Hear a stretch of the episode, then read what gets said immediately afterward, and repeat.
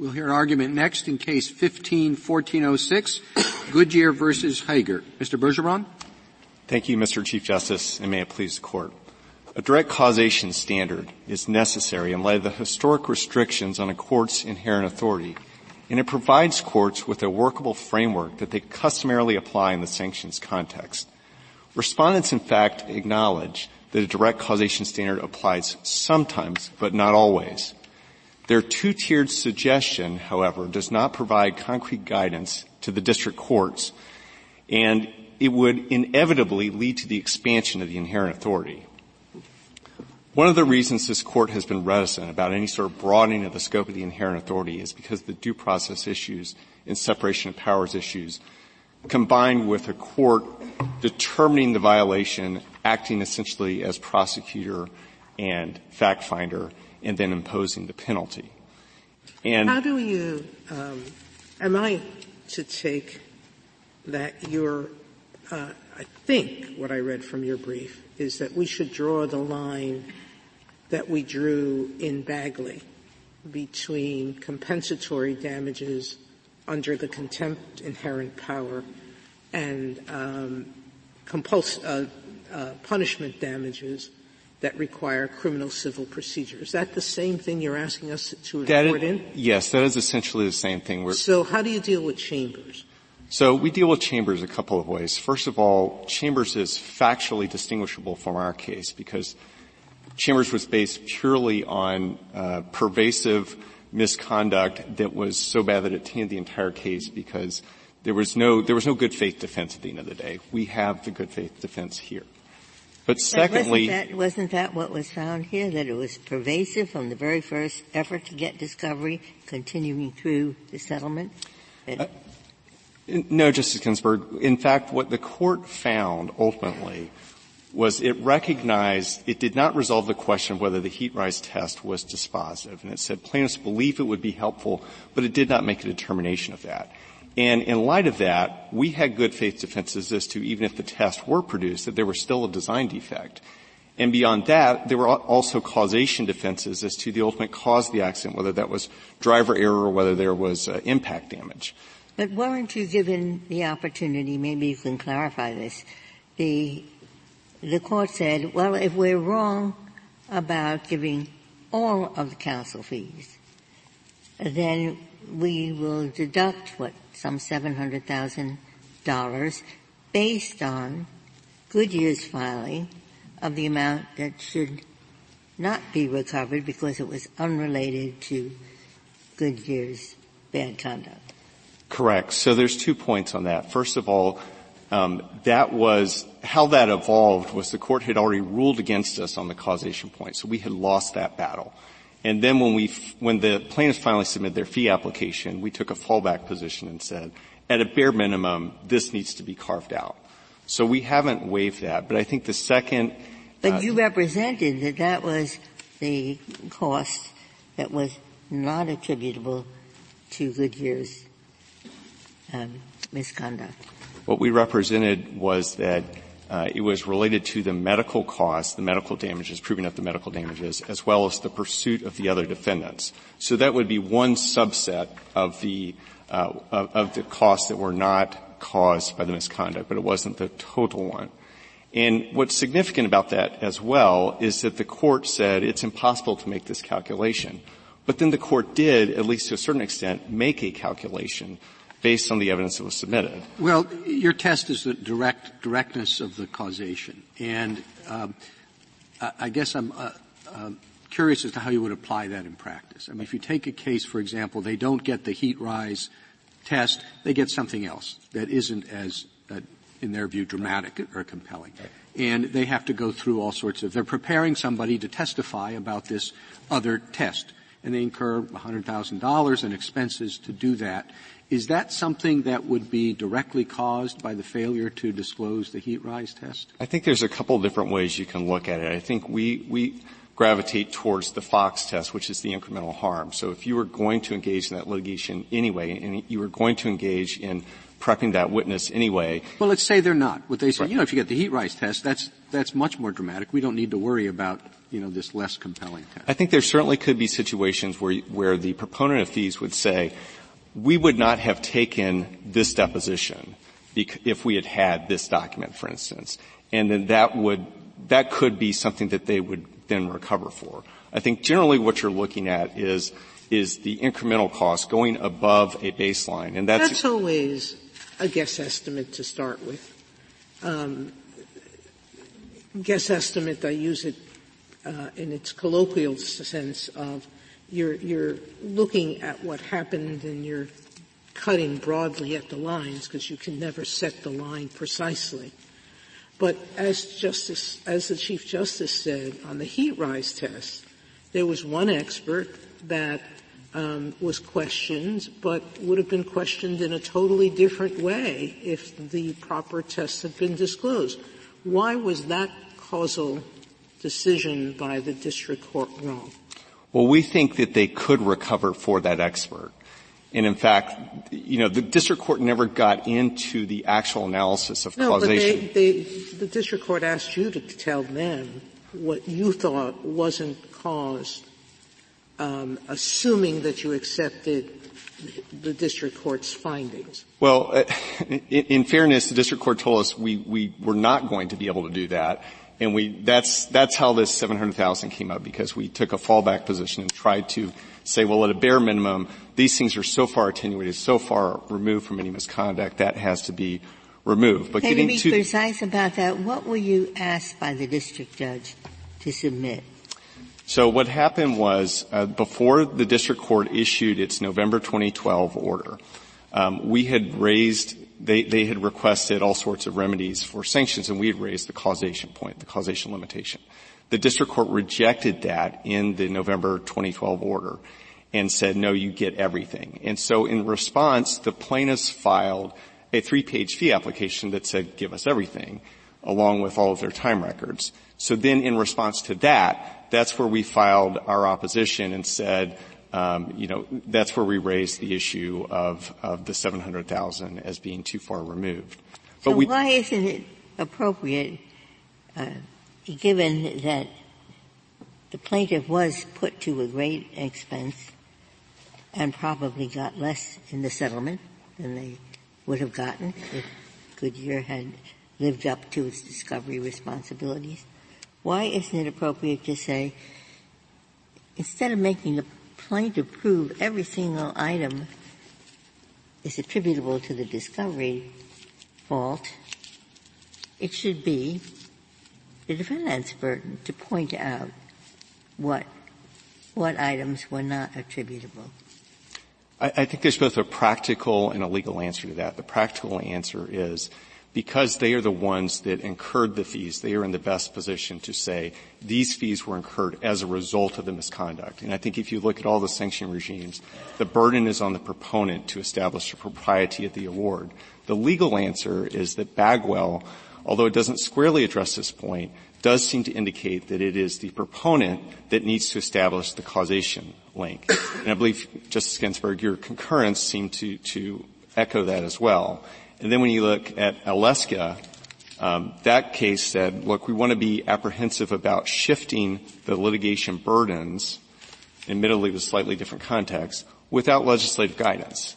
And of course, that's part of the problem here is there is no legislative guidance, which is the reason that there needs to be a causation check on the inherent authority. Mr. Bergeron, could I go back to the question that uh, the Chief Justice asked you? Uh, you said that you favored the approach of Fox v. Vice, which is a but-for test. Right. It's would you have incurred this cost anyway, even without the misconduct? But Fox v. Vice never uses this language of directness, which seems to me actually much more in line with proximate cause inquiries. Um, uh, now, Fox v. Vice, you know, never addressed proximate cause either way. It wasn't a proximate cause fact pattern. This actually seems not really a proximate cause fact pattern either. It just seems as though uh, it's a, you know, it's, you know, should there be a but-for test? So I guess I'm wondering, where does this language of, you say but-for, but you also say direct, what do you mean when you use those two terms? We borrow direct from Cooter and Gell and from the other sanction regimes that all have various iterations of what I call direct causation. Now they may refer to it as direct effect, they may refer to it as direct result, but at the end of the day, that's what they're applying. Now, we looked at Fox v. Vice and saw essentially the same analysis because what those cases are trying to determine in, uh, in the other sanction regimes is what is the excess cost. And Fox approached that slightly differently, looking at it, calling it incremental cost, calling it but for. Um, so essentially, we think the tests are synonymous. And the reason that it's a little bit different than, say, proximate cause is because we're dealing with the American rule and, and coming up with an exception to the American rule. But obviously the exception is not, it's not an all or nothing point, and Fox obviously made that well, suppose we say that the Fox v. Vice but-for test is something along the lines of what we should be applying here. So how does, in, in, your reply brief, you basically say that a court can never, you don't, even, you don't just say, in this case it was wrong. In your reply brief, you say a court can never say, look, um, the case would have settled right away and all costs ought to go to the victimized party. Well, why is that? If it's a but-for test, why couldn't a court on a proper set of facts say, uh, look, if this, if this abuse hadn't occurred, this case, uh, would just never have gone on? We think that that is just far too speculative to satisfy a direct causation test. And obviously in this case, it really illustrates the point because the district court said, I'm pointing to Goodyear's experience in other cases, but in those cases it went all the way to or through trial. But but the the other problem with this. Well, I don't know what, what, what too speculative. I mean, the court says, look, I understand that I have to find this. Um, you know that it's more likely than not. Uh, that's how we make findings about what costs would have been incurred anyway. Would you know? There's never any certainty. We're always saying more likely than not would this cost have been incurred. I think none of the costs of this suit would have been incurred if this abuse hadn't taken place.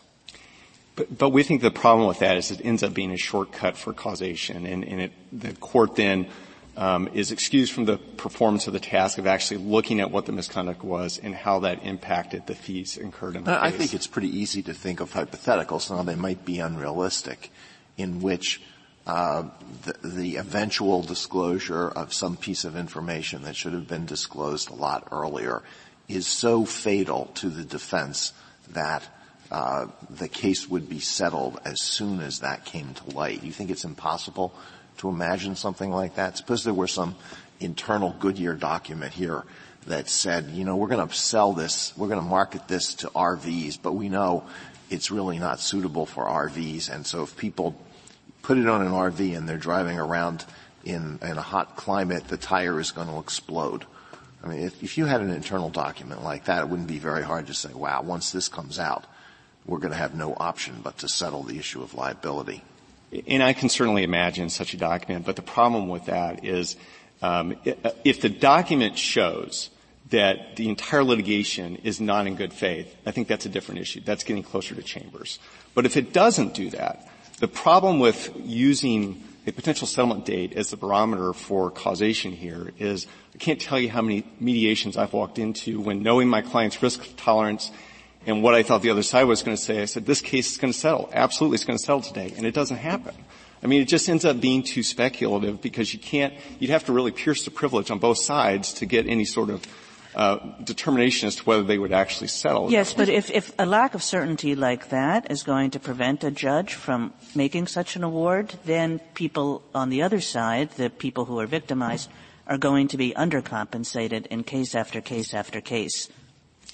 But I don't think that that's the case here because obviously if, if a direct causation test is applied and they get the incremental cost that they would have received um, in the absence of the misconduct, then they receive the, the appropriate compensatory award, and it satisfies the due process concerns. Well, Justice Sotomayor asked you at the outset about the Chambers case. I just can't really find strong language in this Chambers case uh, from which to imply a causation or draw a causation conclusion. And Bagwell doesn't even cite Chambers.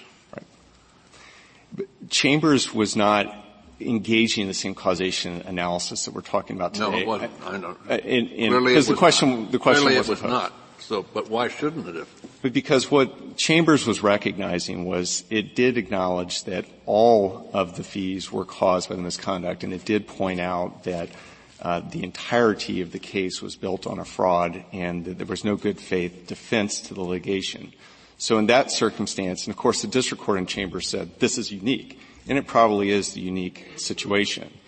But then when we move to, to Bagwell, the other point about Chambers is it was built on the foundation of contempt.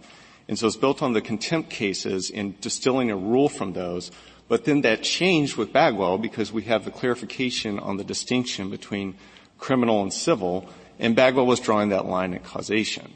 And that's why, um, to the extent there's any tension between uh, Chambers and Bagwell, Bagwell should prevail on that point. Am I to understand the question presented, uh, as presented, was whether there's a direct causation standard applicable to an award under a court's inherent powers. And you're now saying we wanted a but-for incremental cost analysis to define direct cause and ask your adversary how he would define it if it was going to be applied. But you're also asking us to actually apply it in your case and to review the district court's findings de novo or on an abuse of discretion? The, the, district court would be reviewed under an abuse of discretion, and our point is the court applied the wrong legal test, which constitutes an abuse of discretion. We think ultimately that the court should remand to the district court to allow the court to apply the direct causation test that the court declined to apply the first time around. When the district court gave these two awards, the 2.7 and the 2 million, do you understand that to have been 2.7 if I'm not bound by a cause requirement, 2 million if I am? I think that's how the court envisioned it, yes, Justice Kagan. So then why hasn't that been done already in the district court? In other words, if you're right that there is a causation requirement here, we send it back to the district court. Hasn't the district court already performed that calculation? I think that would be what the respondents would say, and, their whole argument on that is that we waived anything beyond the, the 700,000. My point is that we preserve that, and therefore the court would need to go through um, and go through the exercise of actually applying a direct causation test on these facts as they are here. And I think what, if you look at what the district court did, um, it found very specific dates of misconduct. So you could look at those dates of misconduct, what those episodes were, and then compare them to the time records. Well, what's the difference between the two million and the two point seven? What is the seven hundred thousand dollars in there? Cost for what? The seven hundred thousand represented the the fees incurred in pursuit of the other defendants because there were two other defendants in the underlying litigation besides Goodyear. So saying, look, if, if you're pursuing those other defendants, it's clearly not being impacted by the, the misconduct by Goodyear. And then the second was proving up medical damages because you're going to have to prove up. When you gave this figure to the district court, you said in your submission, uh, Goodyear reviewed plaintiff's billing entries and created a category of, quote, of costs, I'm quoting you, mm-hmm. unrelated to the alleged harm and outside the scope of the court's order. So if that was your definition of was, what was unrelated to the harm, what's left for the district court to do? And, and I understand that. Um, I understand the point we made. We did preserve in the first footnote of that filing that we were preserving our Miller argument, which had been raised previously. Miller was the Ninth Circuit decision that imposed direct causation in our view. And so our point is, we understand if you disagree with us and say we've waived that, then that would be the remedy. My point though is that because the direct causation analysis was never done in the first place, there would need to be a remand for that exercise to take place. And I think it's important as you look at, at what the district court found um, and this gets back to, you know, why is this not like Chambers? The district court found that the discovery costs were inflated by the misconduct and that the case would have been more complicated, was rendered more complicated by the misconduct. But that assumes that there's a baseline for how the litigation should have proceeded. And the, then there is a difference. And that difference there is capable of determination. And that's the point that we're raising in terms of that this is something that can be quantifiable. What costs do you concede you're responsible for? We would concede that we're responsible for the direct harm flowing from the misconduct that the district court found. And that would include the expert discovery, the deposition of Mr. Osborne, any related preparation or follow-up to that deposition, uh, the efforts to get the test, if there was uh, discovery requests or negotiations over discovery, perhaps a status conference, uh, the Olson deposition where the district court found misconduct um, in the preparing for and following up on that deposition, and then the hearings where the misconduct occurred, and any preparation for those. So how much is that? I, don't have a number for you, Justice Kagan. That's not anything like the full two million. It's not. It would not be.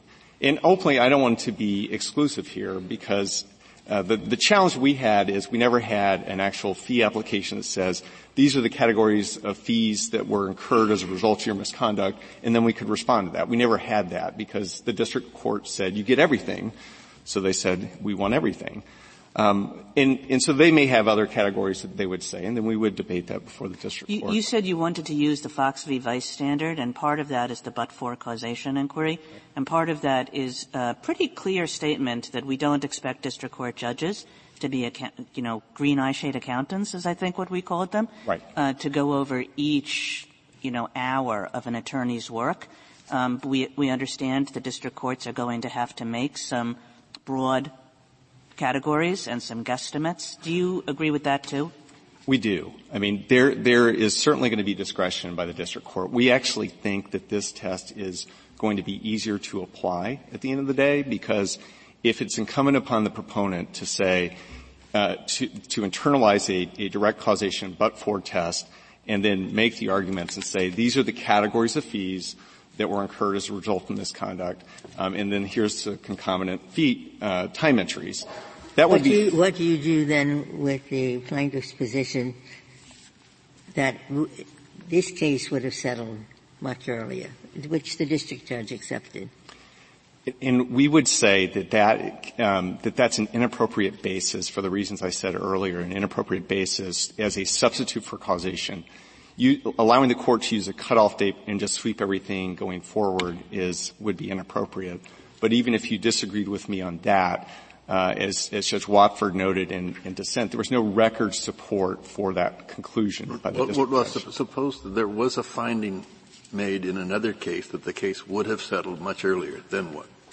Then I would go back to my first point, which is that's an inappropriate basis upon which to obviate the need for causation.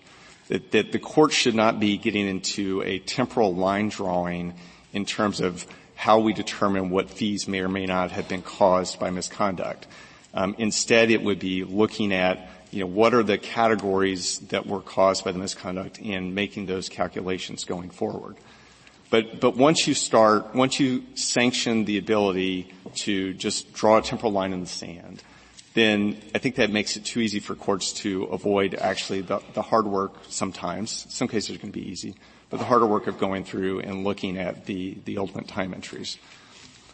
Well, if you're not, and I, I thought you admitted earlier that it wouldn't be appropriate for us to say that could never happen, or maybe I misunderstood your answer.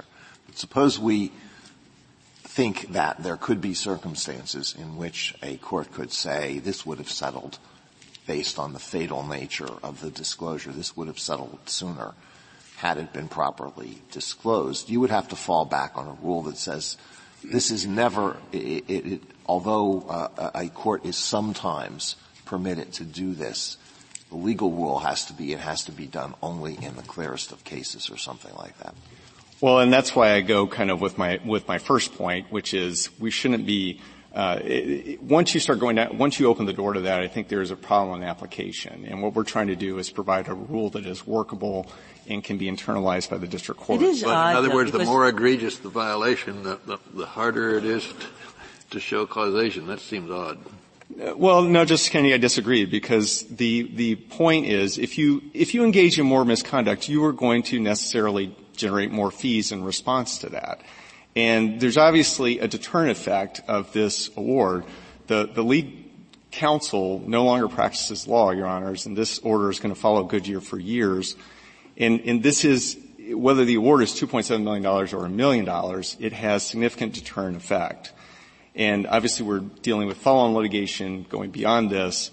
But, but this is something that um, at, at the end of the day, if there is an appropriate causation test applied, then the proponent of sanction gets made whole by that, and it satisfies any due process concerns. But, but Mr. Bergeron, you're saying, well, you should use a causation test, but you can't ever consider the likelihood of settlement. But the likelihood of settlement might be, might not be here, but might be in another case, quite relevant to the question of what fees have been caused by the misconduct. And I, so what I would say to that is that yes, you could envision a case where that might happen. I, I, on the facts of this case, it couldn't. But if, uh, and obviously my preference is a rule of law that would say you can't. But if you left the door open for that, that would be one possibility. If I could reserve the balance of my time. Thank you, counsel.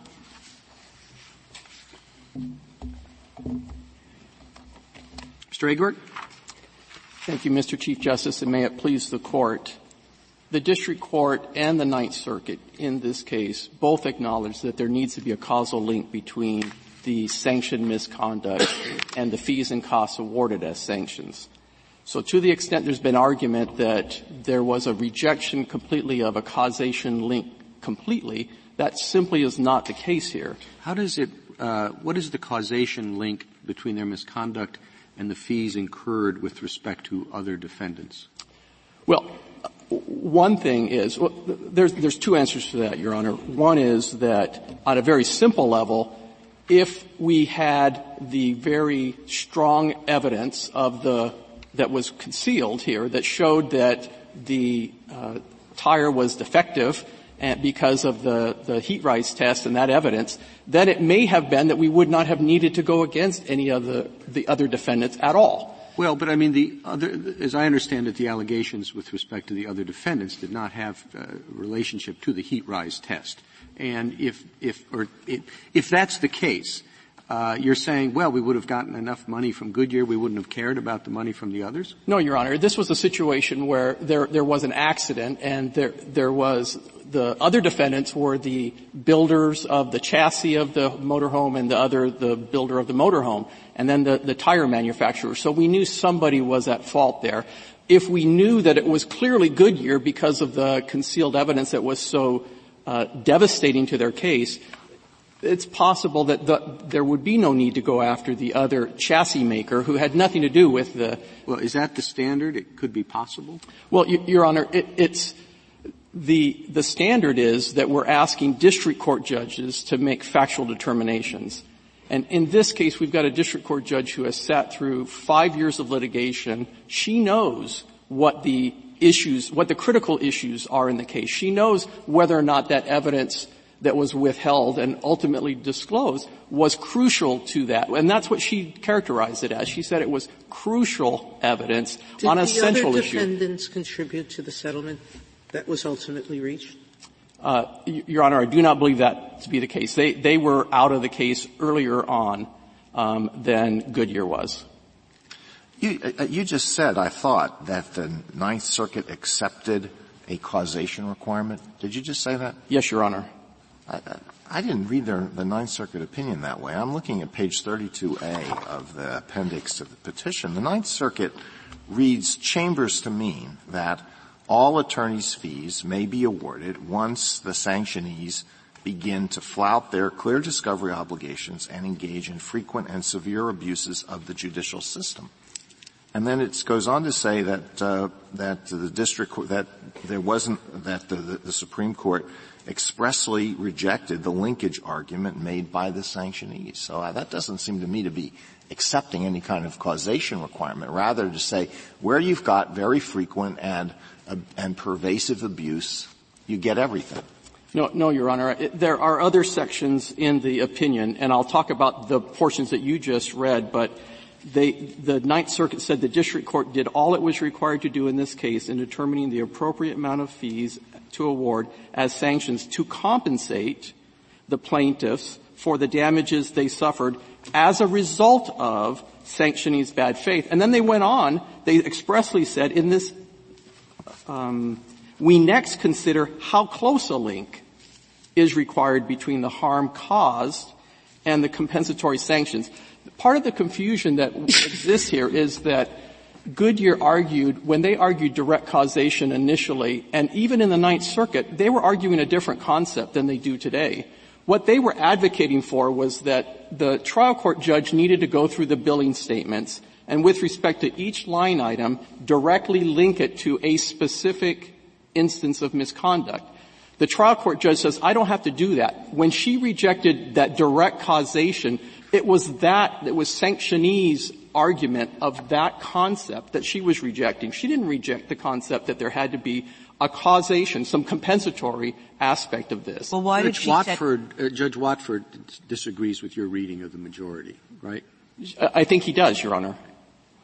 But here, why, why did the district court set two standards, the 2.7 and the 2.0, if she thought that she was bound by causation? I thought that the that the whole idea of those two was one was if I'm bound by a causation requirement, and one was if I'm not. No, Your Honor. It's close to that, but what it was was that if I'm bound by what they're saying that I'm bound by, that I have to go through each of the billing record, each billing line item, and link it to an individual instance of misconduct. If I'm wrong on that, then I'm going to give you, I'm going to do a, an alternative award. And, and let me address for a moment what was asked earlier about whether or not that's been waived. Because they did in fact make the argument that the 700,000 were all that was causally linked. They didn't argue anything else was, was suffered from the causal link uh, deficiency. What they argued was just the 700,000, and they, they now claim that they preserved it in a footnote in their, uh, in their papers. But what's significant is if you look at their Ninth Circuit brief, they didn't argue anything beyond the 700,000 there either. So it's really in this court for the first time that they seek to expand beyond the 700,000. We, we say that's too late. That they, they had a chance to argue the causal link deficiency, and they did, but it was only to 700,000 and that they should be held to that. The Ninth Circuit did not hold that there was a waiver, did it? It did not. It didn't address the, the contingent award at all. It didn't even mention it, Your Honor. You said you were going to uh, respond to Justice Alito's uh, statements from the Ninth Circuit. I have another one to give you. I mean, this is the closest it seems to me as to uh, a standard that comes from the Ninth Circuit that the district court awarded the amount that the court reasonably believed it cost the Haegers to litigate against a party during the time when that party was acting in bad faith. So it seems to me that the Ninth Circuit was viewing this chronologically. When the party was acting in bad faith, all of those costs are uh, and fees are um, appropriate. No, well, I, I, I disagree respectfully, Your Honor. I think what the Ninth Circuit concluded based on the, the totality of the district court's extensive findings was that this evidence that was concealed and all the related deceits were so important to the plaintiff's claims and so devastating to Goodyear's defense that it, that it caused the entire litigation as a whole to be a sham. And that's the language that the Ninth Circuit said. We're, we're gonna, we believe that the whole thing was a sham. And so, to use a train analogy, most sanction cases involve misconduct that merely delays the train or perhaps ultimate, you know, causes a detour, but ultimately that train arrives at the intended station. In this case, the, what the district court found and which the Ninth Circuit agreed was that the train jumped track and it went in an entirely wrong direction. It didn't even try the case that the claims that that my clients had. It, it tried the case based on a false set of facts and never ever, it was never, because the misconduct was never discovered during the course of this litigation, there, it was a completely empty charade. It didn't try the real facts of this case. It tried what Goodyear allowed us to have only. And so because it, the whole thing was a sham, the district court appropriately said, you know, the whole thing was wasted. It was a wasted effort. And therefore, I'm exercising my discretion in, in holding that the whole thing should be reimbursed. I've got to put you back in the position you were before you started down jump track and went in the wrong direction completely. And that's what she awarded. And, and who gets to make that kind of a decision? That's a factual determination. The judge in this case uh, w- was entitled to make a determination of what was the central issue in the case. How crucial was this evidence to that central issue? What was the impact of not having that? I think all of those are the types of factual determinations that we want district court judges to make. And to Justice, to Justice Alito's hypothetical, there can be situations where the it can be so devastating that it really could be a, a court could appropriately find that it would have settled at this point. And that this is such a case. This is a case where the judge, in the exercise of her discretion, made that determination, and it, we should be, uh, the appellate court should be upholding that. What do you do with Judge Watford, who, who said that that finding, that it would have settled much earlier, is not supported by the record? Well, the, his main criticism, Your Honor, was that there were other cases in which the tests were disclosed and they didn't settle. But here's the important point, and this is undisputed. Judge Silver specifically found, the district court judge specifically found that unlike in our case, where we had an expert that said, admitted, Goodyear's own internal expert admitted that anything above 200 degrees would cause problems for the tire, cause separation. They didn't have that evidence in those other cases. All they had was the test results that showed it was above 200 degrees, significantly above 200 degrees. It's the combination of both that is so damning. It's Could the you describe for me your definition of direct causation or causation? Causation, Your Honor. I well, prefer causation. Give me a definition. The causation is that it has to be the result of or caused by. It's, it's just the but for. It's what we've been, what the case law has been operating under.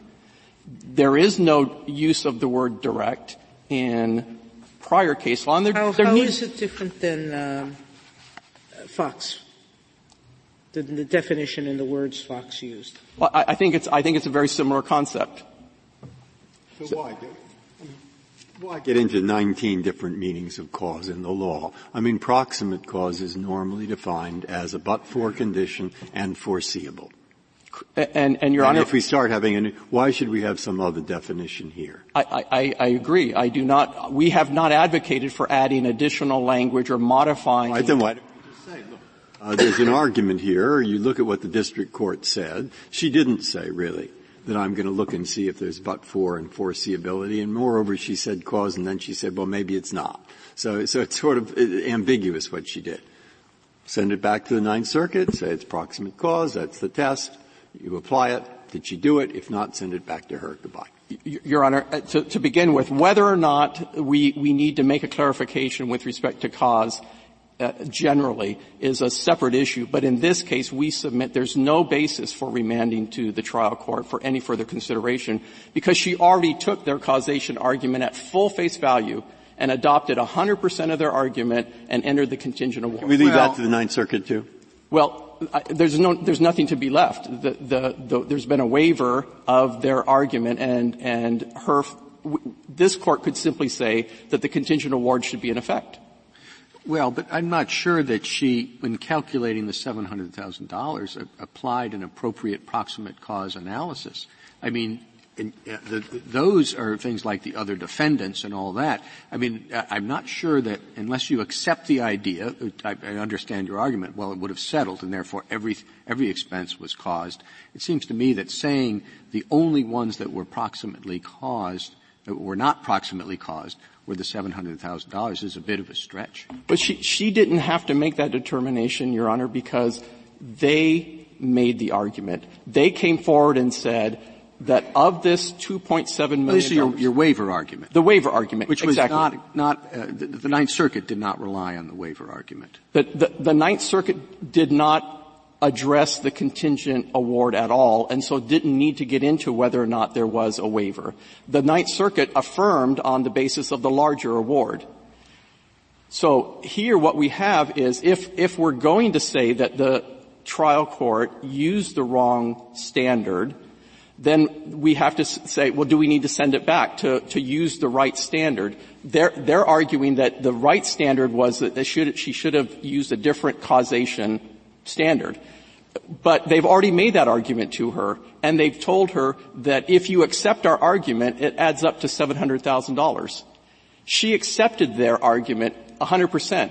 Well, I, I, suppose the idea would be that in an opinion we would provide uh, greater guidance on exactly what type of analysis is to be applied. And if the district court wants to go ahead and say, well, that's exactly what I did, well, then the case, they can take the case from there. But I mean, simply because, and, and as I look at the calculation, I understand why the 700,000 would be carved out, but I don't think it can be regarded as the application of proximate cause across the board.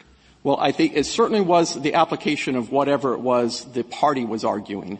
And, and my concern is that we're going to give the party a second bite at the apple. Maybe we don't have to. I mean, you, the, but I have, she said, the key words here that the district court said is she said the case is more likely, more likely than not would have settled hmm, much earlier. When? Then she says, but of course the evidence might have made plaintiffs realize they had a winning trial and they would have refused to settle. And then she said that what? ultimately, I conclude that the most appropriate award given these circumstances is to award all of the fees and costs incurred. And the reason for that, Your Honor, was because the entire litigation became a sham. Because we were litigating a false set of facts, and, it, and she said that it permeated every aspect of the litigation. Those facts aren't, uh, those findings are subject to great deference and we, we ought to be deferring to that, those findings. And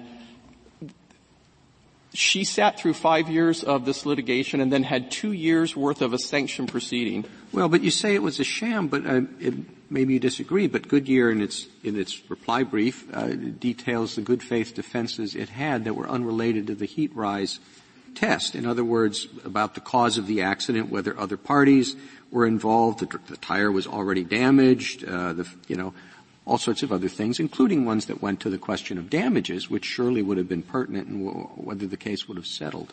And, and that's Goodyear's version of the facts. That's Goodyear's argument about here's the findings that she could have. There's evidence to support these concepts.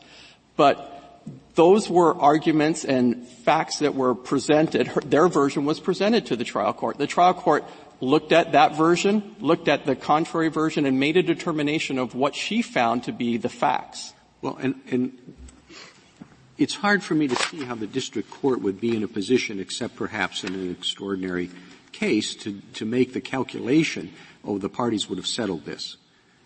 I mean, you're involved in, as your, your friend on the other side is, you know, discussions about whether to settle the case, and a lot of different things go into that calculation and sometimes they, they line up and sometimes they don't. But for the district court to, to make that determination, it seems to me that that would be a very hard calculation. I mean, things like the extent to which your clients need the money, the extent to which your clients, what their expectations were, what their stomach for going on with more years of litigation is. I don't know how a district court factors in all those considerations. Well, Your Honor, even if we accepted that, that factual finding by the district court as merely an indication of how critical and crucial this evidence was to the case, then we can apply that to her other findings unrelated to, well, it would have settled immediately, she also found that this uh, misconduct was so pervasive and it, that it permeated every aspect of the litigation.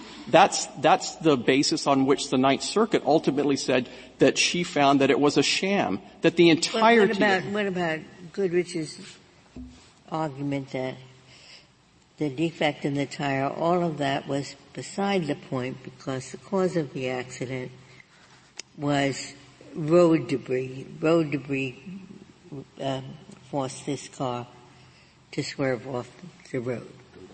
Yeah, and yes. that would have happened if you, even if you had a, a 100% fit tire. Your Honor, you're, you're right that, that they make arguments that the district court could have and indeed should have found otherwise. What they're in effect doing is they're saying, hey, there's other facts out here that if viewed in our favor would help us and would contradict what the district court judge found. But just because there are two possible reasonable findings of fact from the evidence doesn't mean that the trial court judge was clearly erroneous in making her determination.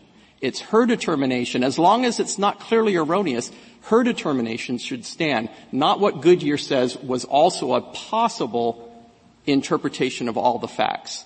And, and I think that's what that goes to, Your Honor. Um, here, the, there, there are other arguments that they could make. Indeed, they did make other arguments. And at the end of a very long, excruciating process, the judge stuck her neck out and made findings of fact. And those findings of fact are not clearly erroneous. And because they're not, they should be the basis on which we make the determination here in this case. Well, I'm not sure you would call it, a, it's not a typical finding of fact to say that based on all of the, you know, uh, issues in terms of, I think the parties would have settled. I find it more likely than not. I mean, it has factual elements, but it's much more of a judgment determination than simply this is what happened or this is what would happen. Your Honor, I, I, I agree that it is an unusual um, finding, but I do think that it is nevertheless a factual finding. And I, and I think that if we're going to uh, put the burden on trial court judges to grapple with cases in which the, we're not talking again, we're not talking about something that slowed the train down. We're talking about something that the district court judge found was pretty monumental, went to the very heart of this case. And if we're. And the one key thing, all that, we know there has been sham litigation in the world. And she says maybe the plaintiffs wouldn't have settled. Who knows? You probably know, but, but uh, who knows? And the key word she leaves out, and there's some evidence she thought she was doing something different, namely the 700,000 is that she applied a proximate cause standard. She doesn't say she's doing that. There's some indication to the contrary. So to be, I'll just repeat myself, but we don't have to decide all those things but for the standard. You go back to the Ninth Circuit, one extra proceeding, and then you make your, your, your argument right there exactly what you're saying. And say, well, she did apply the right standard, and even if she didn't, we lose the 700,000. Well, Your Honor, th- that is certainly a possible procedure, but we see no need to even send it back to the Ninth Circuit to further um, embroil the plaintiffs uh, in what has already been an extraordinary long process.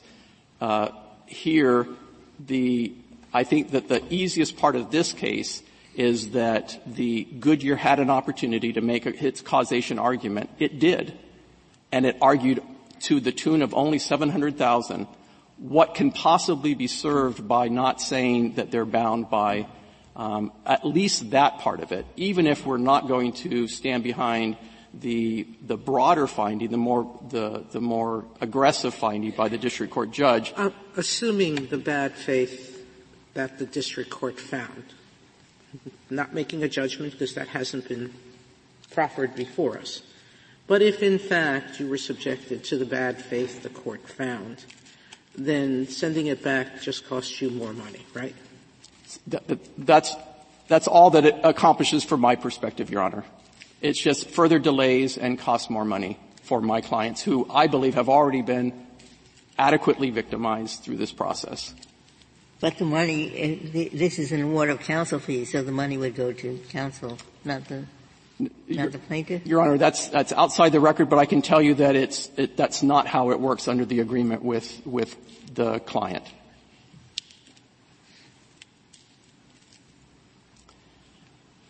We would ask the court to um, make to take very careful look at not only the aspect of the settlement piece of it that Justice Breyer has has focused on, but it's also an alternative finding. That was one of her two findings that allowed her to, uh, to award the entirety of the fees and costs incurred. The other one is that the misconduct was so severe and pervasive that it permeated every aspect of the litigation.